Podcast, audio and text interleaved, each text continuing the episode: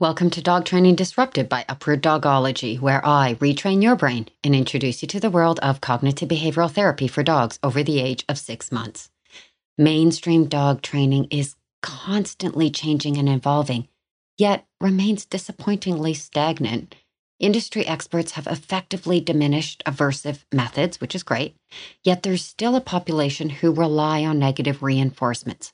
Why? By positioning conditioning methods as the only acceptable form of training in mainstream dog training, experts and scientists are unable to provide trainers and dog owners with a non aversive effective method to supplement positive reinforcement training when it proves ineffective. Not all dogs learn the same way, and many dogs over the age of six months no longer resonate with positive reinforcement training. This is covered in season one.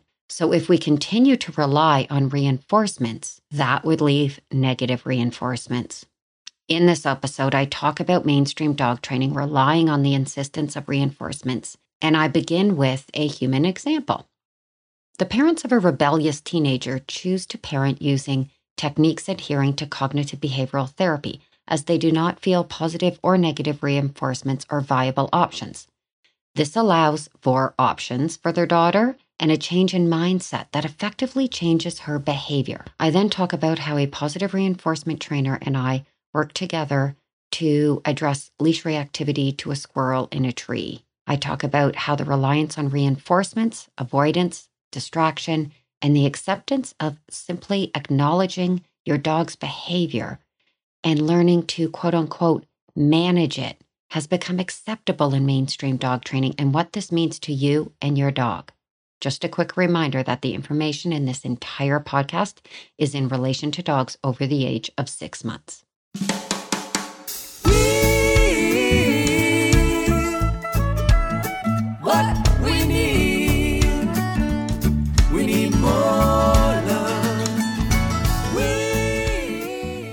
Hello, I'm Billy Groom, your host and successful dogologist for over three decades.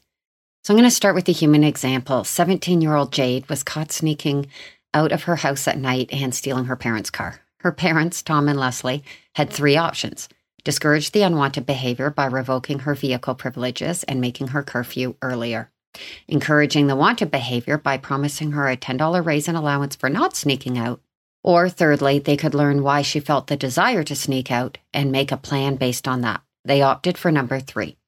They learned she was meeting up with a group of kids who valued her and were nice to her. They made her feel needed. She was the getaway driver when they did petty thieving. From there, they could have revoked her license and car privileges or addressed the reason for the behavior her desire to feel needed and valued by her peers. Her parents had wanted her to get involved in sports like the other children, but she did not like sports. So they gave up on sports and they're now choosing to recognize her like for music and dance. They gave her the option to join any music or dance uh, course or class that she wanted, and she chose rap. Not their first choice, but they agreed. Jade attended the class, and Tom and Leslie continued to support her, even though she snuck out one night, but she decided on her own to come home before she met her friends. And her attitude overall was better at home and school. When she stopped sneaking out for a week, Leslie offered her a $10 bill, as promised, but Jade refused it. She didn't need it, and it made, no sense to her to take it. Jade quickly learned rapping was hard work and required physical and mental effort. Jade chose on her own to continue with the classes. Her efforts paid off, and the students were not nearly as badass as she had thought they would be or her parents had envisioned valued her songwriting abilities and choreography skills. Jade's attitude changed. She learned she didn't need to hang around the other kids or sneak out to be valued. So let's compare this to a squirrel in a tree. I met with a qualified certified trainer with years of experience who adheres to positive reinforcement training methods. Of course, all trainers have their own way of doing and their own way of applying it, but I will use this example. Carrie's uh, is the trainer, and the dog is Coco. And overall, of course, Coco's quite well trained. So Carrie had Coco sit at the door. When she opened the door, she saw a squirrel in a tree. Coco didn't move, and Carrie told her to stay. She attempted to give Coco a treat, but Coco refused to take it as she was watching the squirrel. This troubled Carrie. she took the refusal as an indication Coco wasn't listening or focused, or perhaps was uncomfortable or not relaxed. She knew Coco would react if the squirrel moved, so she brought her back a few feet into the home, and there's where she achieved a sit and a stay. At that point, the squirrel left their sight, and when this happened, Coco reacted, and Carrie attempted to give a treat to distract. Again, Coco did not take the treat, but settled as soon as the squirrel was out of sight. Carrie regained the sit and stay, and now Coco took the treat, which made Carrie very happy because it meant in her mind that Coco was focused and relaxed again. Carrie is using the act of taking the treat to determine the level of focus and relaxation. In fact, her goal was to get Coco to a point where she would take the treat. This is an interesting goal. Carrie missed the opportunity to continue to work with Coco while she was focused on the squirrel because she was so obsessed with giving that treat. To accomplish this, she had to move away from the stimulus and the stimulus had to leave. This is not always realistic and is essentially avoidance. Carrie also attempted to distract using the, the treat, which can be effective and often necessary with puppies. However, it often falls short with dogs. They just refuse to be distracted. Avoidance and distraction have somehow become recognized and acceptable techniques. Industry experts recommend these when calm manageability or focus are unachievable. In fact, distraction and avoidance are proven to increase reactivity, especially with fearful dogs. They need to look at the stimulus. They need to be provided with the skill set that allows them to remain in the area with the stimulus and change their perception to change their behavior. Just because they're not taking the treat does not mean that they're not focused. They're actually focused on what we want them to be focused on. But are they listening to the skill set? Are they listening to exercises and commands? That is where we need to increase the skill set, not increase their need to take the treat. The need to rely on avoidance and distraction and the need to accept or succumb to simply having to manage exemplifies the inherent limitations of positive reinforcement training, not because it is ineffective and it is certainly not aversive, but it assumes the dogs do not know the behavior is wrong or that they do not have preconceived thought patterns. This is covered in season one of the podcast. All positive training is bonding, including canine enrichments and sports and jobs for dogs. All are bonding. My clients are constantly telling me how they have improve that relationship with their dog when they reach the cognitive side of the brain. Their dog looks to them for guidance. I find it interesting that mainstream dog training commonly includes teaching focus or look at me as commands. With canine cognitive behavioral therapy, an indicator that a dog is focused and relaxed is that they choose to look at us, either for guidance or acceptance. I don't teach the look at me or focus command, it happens naturally. So Carrie and I switched to upward dogology. Coco had a fairly strong established platform skill set simply because Carrie did a lot of work and she did canine enrichment, which reaches the cognitive side of the brain and teaches the idea of options, not in the same way as it's applied for therapy and rehabilitation, but just the idea of having options and working things through. Coco had the skill set and we were able to apply that to the squirrel. With most clients, they need four to seven days to establish these exercises, but we were pretty much able to do it right away. Coco chose on her own to leave the squirrel and continue to walk. And although we patted and praised her, these rewards weren't the reason she did the behavior. Her changed perception was the reason she chose to walk along. We creatively applied the skill set and the exercises to allow Coco to focus on the squirrel. Her brain was focused enough she could accomplish this without reacting. Her ability to accomplish these exercises while the squirrel was in sight meant that she was focused on both us and the squirrel. The exercises provided the indicator of her focus level.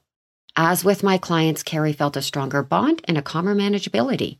And as she continued to increase her platform skills using exercises in the upward dogology formula, she had more options this is how cognitive behavioral therapy for dogs works.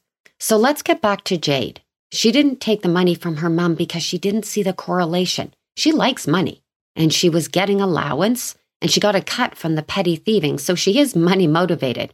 But taking the money from her mom was not correlative to the situation. Leslie did not feel Jade was being rebellious. In fact, she saw Jade's unwillingness to take the money as a sign of progress. She was making decisions on her own that represented her ability to make good choices and to focus on the situation in front of her. She was not told it was wrong to meet friends or that she could not choose her friends, but she learned through options that she didn't need to do the behavior that she actually knew was wrong. She knew it was wrong to sneak out and steal the car, just as Coco knows it's wrong to react to a squirrel, or at least she knows that her mom didn't want her to do that. It is common to try to wean off treats or for trainers to separate themselves by claiming they do not use treats they recognize the inherent limitation on relying on treats, or they realize their clients do not want to rely on cheat treats. So sometimes they simply switch to another positive reinforcement trainer, as such as a clicker, and then they combine that with a treat or a pat. And that's better than being stuck on one reward and debating which one is best, or switching to aversive tools and methods. But essentially, they're all adhering to conditioning methodologies and they're relying on rewards irrelevant of which reward they use. Conditioning methodologies are designed to rely on reinforcements. So when positive reinforcement is unsuccessful, it can rely to relying on negative reinforcements.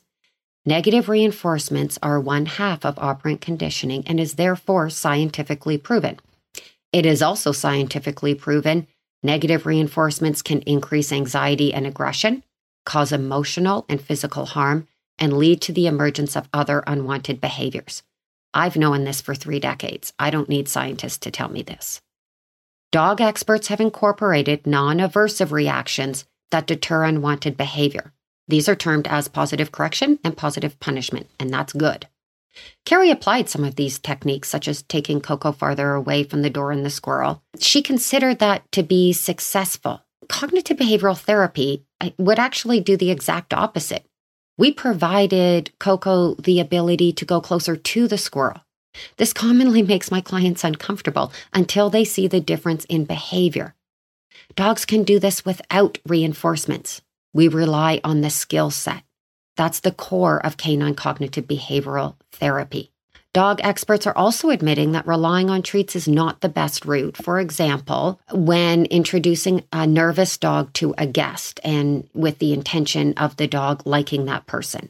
I've never recommended this because many dogs like people giving them a treat, but they don't like that same person suddenly coming out of the bathroom. So it gives a false impression and it can fool people. Just because the dog took the treat doesn't mean that the dog's comfortable with everything that person does. As with Carrie, just because Coco did or did not take the treat did not change the behavior when the squirrel moved. So, to meet the needs of dogs and dog owners wanting to integrate their dog into their life, to bond and communicate, proactively prevent behaviors without having to rely on puppyhood or patience, helping them overcome issues, we need to incorporate canine CBT into mainstream dog training. When people are unable to find solutions through mainstream avenues, it is common to source solutions elsewhere. This is not just with dog training. My clients find me either through referral or because they're looking for a solution that is non aversive and effective. They do not want to settle for avoidance or distraction or having to live with their dog's anxiety or aggressive tendencies through quote unquote management techniques. Nor is it fair to the dogs who do not want to feel fear or anger. If you're questioning why upward dogology is not mainstream, I encourage you to reach out to the influential experts and ask them. If they continue to dismiss solutions because they're not reinforcement based or scientifically proven, it will be challenging to eliminate negative methods, provide effective solutions for dogs over the age of six months, and decrease surrenders and euthanasia due to behavioral reasons. Yeah, I wish I could hear what you're thinking. You can't say the words, but buddy, I'm listening. Just know that I'll never stay mad. You're still my good boy. Thank you for your support. If you enjoyed this episode, please share it on your social media platforms or directly to dog lovers and those interested in the newest innovations in dog behavior. Big thanks to Open Strum and Brian John Harwood for the music. They are both huge animal lovers. Please follow them and also follow Upward Dogology on social media.